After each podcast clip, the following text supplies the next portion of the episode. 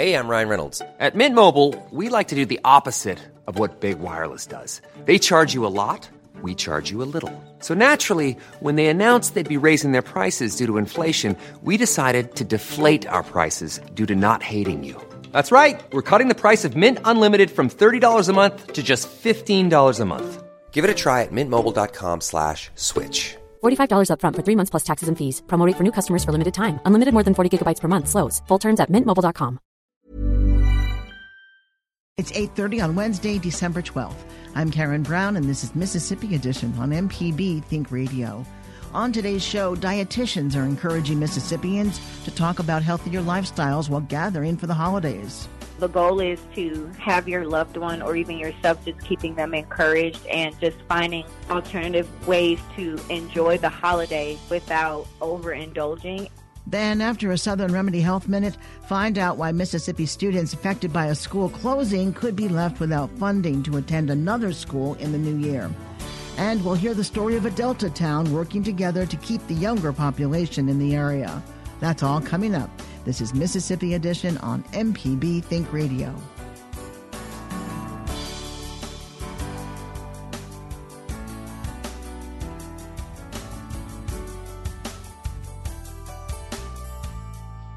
National statistics weigh Mississippi one of the most obese states in the country. According to the Centers for Disease Control and Prevention, almost 40% of adults in the state are overweight, and Mississippians consume less fruits and vegetables and spend less time engaging in physical activity than the national average. Registered dietitian Kayla Georgewell says the holiday season can be a good time to reinforce health goals instead of ignoring them by overindulging. She tells MPB's Ashley Norwood more. As far as holiday eating is concerned, it can play a role in your overall health outcomes if the holiday eating becomes more of a regular type of thing. So, for instance, if someone typically has, like, let's say, for example, fried chicken, macaroni and cheese, and like sweet potato casserole at Christmas time, but this becomes a weekly Sunday dinner, can you imagine how much that could contribute to someone's overall health. I mean, it's high fat, high sodium, high sugar. And so, if that becomes more of a weekly habit instead of a treat during the holidays, it definitely can catch up with you.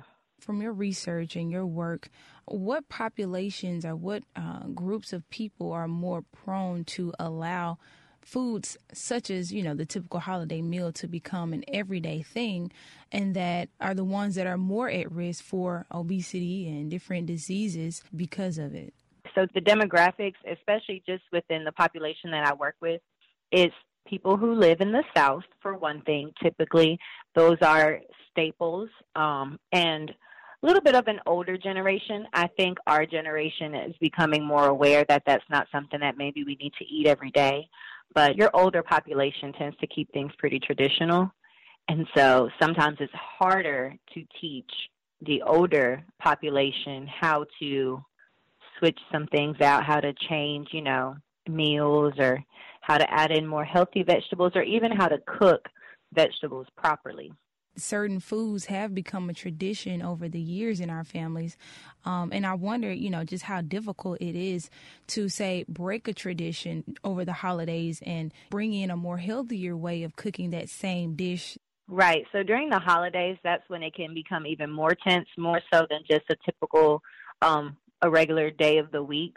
Usually with holidays, it's not just tradition is also cultural, what people have been used to for generations. And while you want to respect tradition, at the same time, there are some ways to work around the tradition in order to try to have some healthier outcomes. Do you have any uh, tips or um, any alternative um, dishes that uh, Mississippians can take note of maybe for this holiday to, you know, just implement in their own family uh, meal planning? You can eat smaller portions so that you can have the variety of those foods because typically, you know, you may have two meats and several different sides and several different desserts. So, um, doing smaller portions can help with not overindulging. Not skipping meals is one. I don't know if a lot of if you've been told that from another dietitian or not, but um, one thing that tends to happen in families is we're cooking all day long. We're not going to eat until it's time for, you know, that big dinner at Thanksgiving or at Christmas time. And that's actually a bad idea because people tend to really overeat then because they're so hungry. So eating breakfast, even having like an egg with whole wheat toast and a glass of milk, that is better than not eating at all and then overindulging later on in the afternoon. Even like doing physical activity that same day, like if you want to take a walk with your parents or with your grandparents, you're making them um, become more physically active and at the same time it's something enjoyable. It's another way to spend time with your family that doesn't necessarily involve food. What might some of those risks be you know for adults and also for you know young children and adolescents? The risk of diabetes. Um, usually with um, obesity that increases your risk of chronic diseases and diabetes is probably one of the most common ones and so these um, heavier holiday foods that tend to be very starchy, such as macaroni and cheese, sweet potato casserole, cornbread dressing, all of these carbohydrates, when you are overdoing this over a period of time, that can cause some insulin resistance and that leads into diabetes. And that's a big one amongst adults as well as, and it's starting to increase among children as well. Is it too late if um, an individual is obese or they are developing some problems? No, it is never too late. Um, you know, the goal is to have your loved one or even yourself just keeping them encouraged and just finding alternative ways to enjoy the holiday without overindulging. And one can always have a referral to a registered dietitian. Like if um, a primary care physician is willing to do that that really helps. Um, and the great thing is right after the holidays comes that time of the year where people feel super motivated to start making changes which is around the new year. So you're starting fresh. So it's never too late. It's just about getting started at some point Kayla George Will is a registered outpatient dietitian. Thank you so much, Kayla, for your time on this topic. Awesome. Some Mississippians are using this holiday season to encourage healthier living. Latoya Braxton of Bogue Chitto says she recognizes health concerns prevalent among her family members. She tells our Ashley Norwood she hopes to break the cycle before it affects them any further.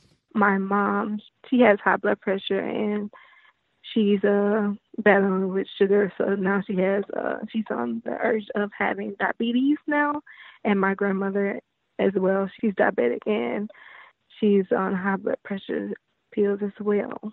And the, my grandfather that just passed.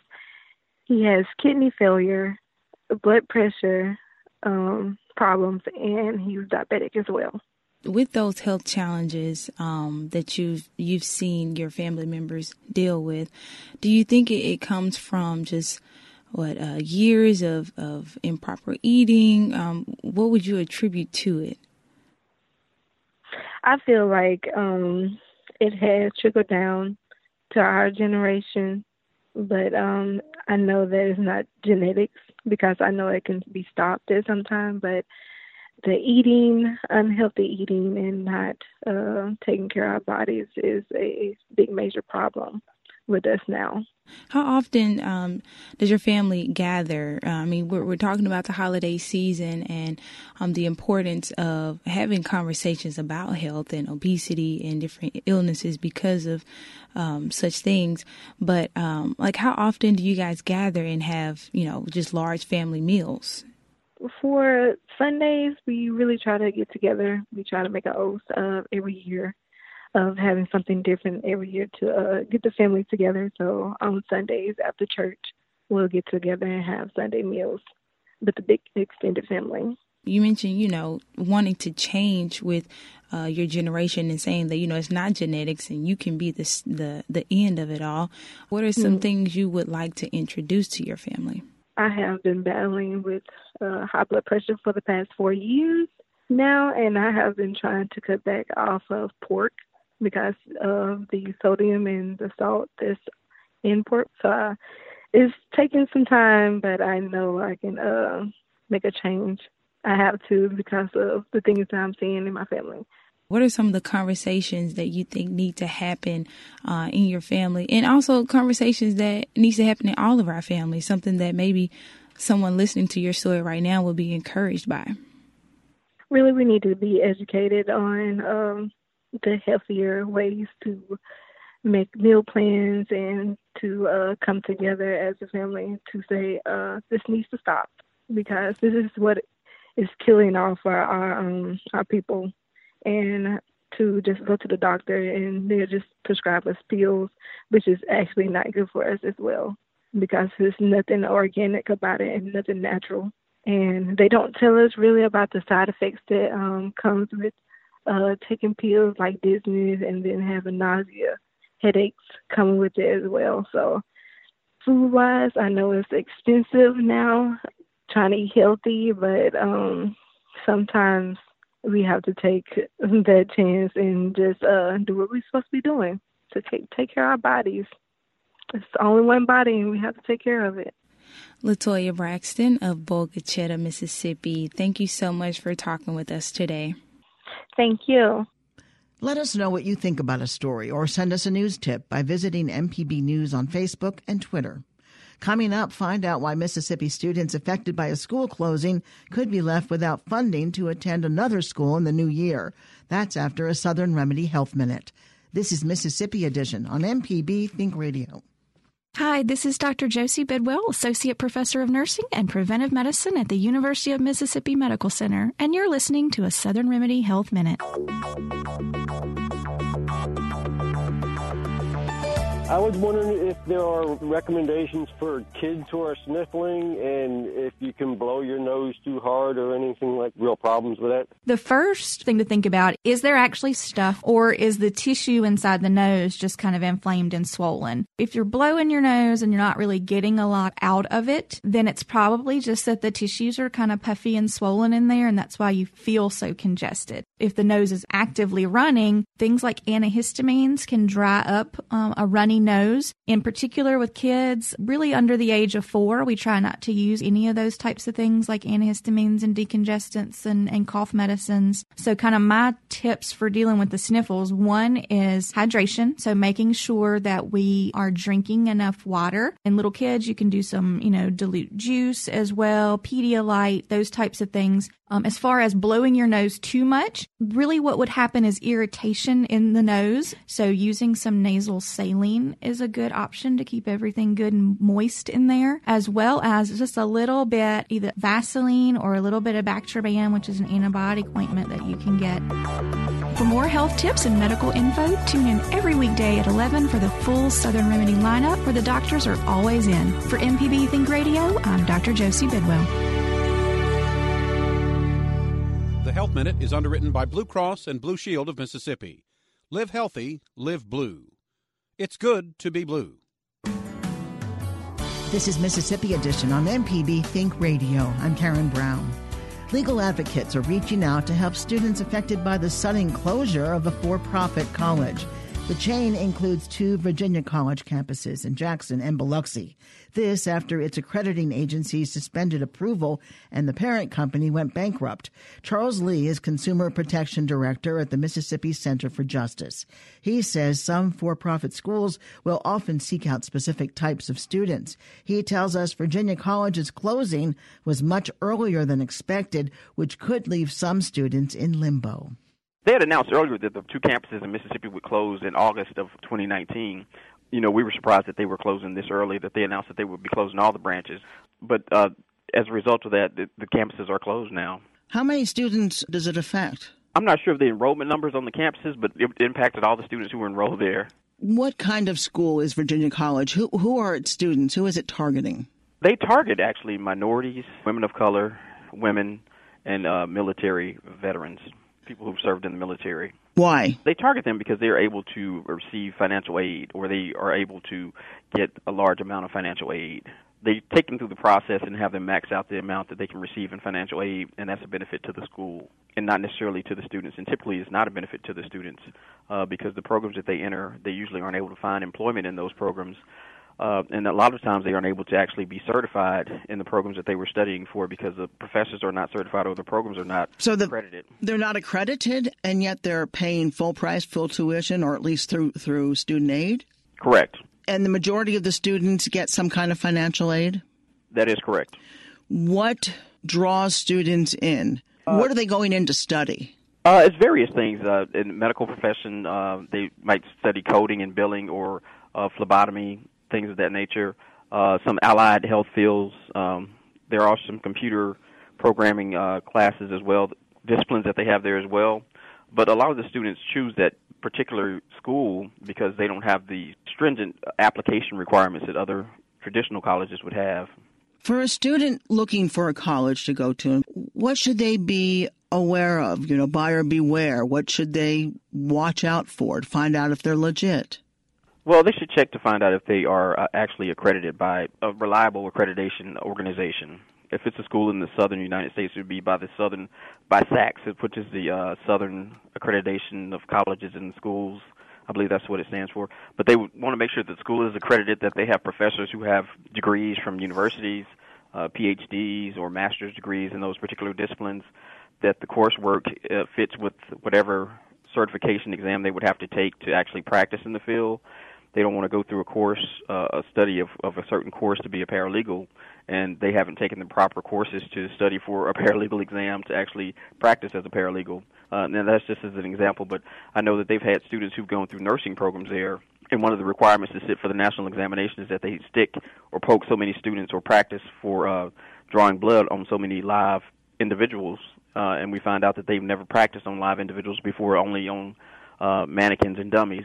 So those students weren't able to sit for the examination to be certified to practice in that particular area. The company that owns Virginia College, is it offering any kind of compensation or refund to the students who are being left out in the cold, literally? I haven't heard of any any type of uh, remuneration or anything to any students as a result of the closing of the schools. You are holding some free town hall meetings, one today, one tomorrow, representing the two campuses, one in Jackson, one in Biloxi. Are you trying to help the students who now have no recourse? We are trying to help the students. I mean, as a result of the schools closing, uh, the students are going to be faced with, with making some decisions about how they move forward. So we want to help them with those next steps to give them information and advice about possible options regarding their student loans that they have, uh, about their potential job prospects, also about uh, transferring credits and what credits will be transferable, and also, I mean, how will they access their records uh, once the school closes? So those are issues that current students and former students will have. And those are some of the issues that we'll be covering tonight. Since students, or the majority of them, have financial aid, they're not out personal money, or at least so much. But would the financial aid be extended by the federal government to pursue other academics at another university or college? Well, it depends. It depends on how much of the financial aid they've used. I mean, uh, you're you're only allowed so much financial aid as a student, uh, and depending on how much they've used at the school at the Virginia College, I mean, it would determine how much financial aid they would have to pursue a degree at another university or school. Should the students at Virginia College bring anything with them to this meeting? No, they don't need to bring anything with them. No, just just the fact that they were Virginia College Virginia College students is enough, uh, and then we'll just answer any questions that they have. We'll have a PowerPoint presentation and some uh, presentations about these various issues that we know the students will be facing, as particularly the student loan debt issue, which is which is going to be a big issue for students. Charles Lee is the Consumer Protection Director for the Mississippi Center for Justice. Charles, thank you very much. Thank you. Coming up, we'll hear the story of a Delta town working together to keep the younger population in the area. This is Mississippi Edition on MPB Think Radio. This year, when you start feeling those twinges of holiday stress, don't. MPB Think Radio solves the age old dilemma of the proverbial person who has everything with the MPB online store. Iconic MPB and PBS gear that's comfy and fun and celebrates that person's favorite shows. Long sleeve t shirts, DVDs, umbrellas, even toasty socks and baby booties, plus a discount code for members in the MPB program guide. See for yourself at shopmpbonline.org and relax. We got you. Support for MPB comes from Libro FM Audiobooks and Square Books in Oxford, an independent bookstore offering more than 100,000 audiobooks, including New York Times bestsellers and bookseller recommendations. More at Libro.fm. This is Mississippi Edition on MPB Think Radio. I'm Karen Brown. If you're a young adult in the Mississippi Delta, you have two choices leave for more opportunities or stay and face a high unemployment rate.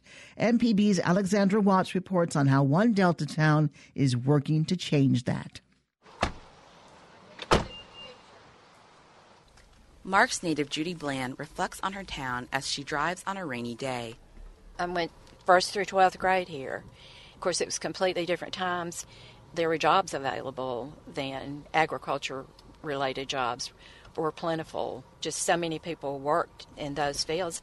Half of the 16 to 29 year olds in Quitman County, where Marks is, are unemployed. Bland volunteers with the Marks Project, a group working to improve the area. The group was founded by Mitch Campbell and Jabby Denton and has worked on providing a fitness center, partnerships with colleges, and now a brand new job training center. Bland says the center will partner with two community colleges and offer 18 to 29 year olds training in specialized fields, training needed after a local vocational school closed. Marks native Manuel Killebrew sits at local restaurant Country Kitchen. He's on the board of supervisors and hopes the center brings trade and other skill oriented jobs to Marks. If they offer the classes there, they could get a skill. They're talking about building trade, automotive mechanic, uh, welding, forklift, GED. A lot of people need that in order to go out and work because we, we have no licensed plumbers here in Quitman County. There's no licensed electricians here. If we could get people trained for that, they could create their own jobs. Fifty years ago, while still in high school, Killebrew participated in the Poor People's Campaign Mule Train alongside Martin Luther King Jr. He went away for school, but the Marks in recent years has fewer agricultural employers like farms and cotton gins. We only have two gins in Quitman County now compared to about 14 or 15 back in 1960s and the first part of the 70s. People continue to move out because there's no jobs here. According to the Center for Population Studies at the University of Mississippi, Quitman County has seen its population decrease almost 20% from 2000 to 2010, the last time the census was taken. That's the highest compared to surrounding Delta counties. Most leaving are between the ages of 20 to 29, and retired educator Shirley Morgan says job opportunities are a reason why. Everybody, I believe, wants to be successful and in order to be successful, you have to have a source of employment. And in order to have a source of employment, there has to be some businesses. Judy Bland wants the center to be a place where young people can contribute to the economy in a county where poverty is higher than the state's average. If they obtain a skill, we hope that some of them will get training and maybe open small businesses here and they can get assistance with planning to do this and even financing. When businesses are looking to come to the Delta, the principal of Madison S. Palmer High School, Walter Atkins Jr., says they look at education. When you invest in the education, then businesses are more prone to look at places like the Delta as an option. But it's more of what can the community provide to a business that is considering coming in. The Marks Project and the Quitman County School District have worked together to improve school ratings.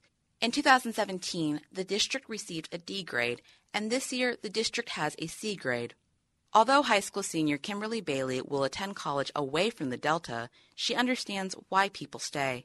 I know personally, I kind of want to leave into a bigger place. But some people like it here and they want to see their town, you know, flourish and they want to put back into their town, which I totally understand because even if I do move, I still want to help where I came from. She says the Job Training Center will help her peers find work and contribute to revitalizing the area.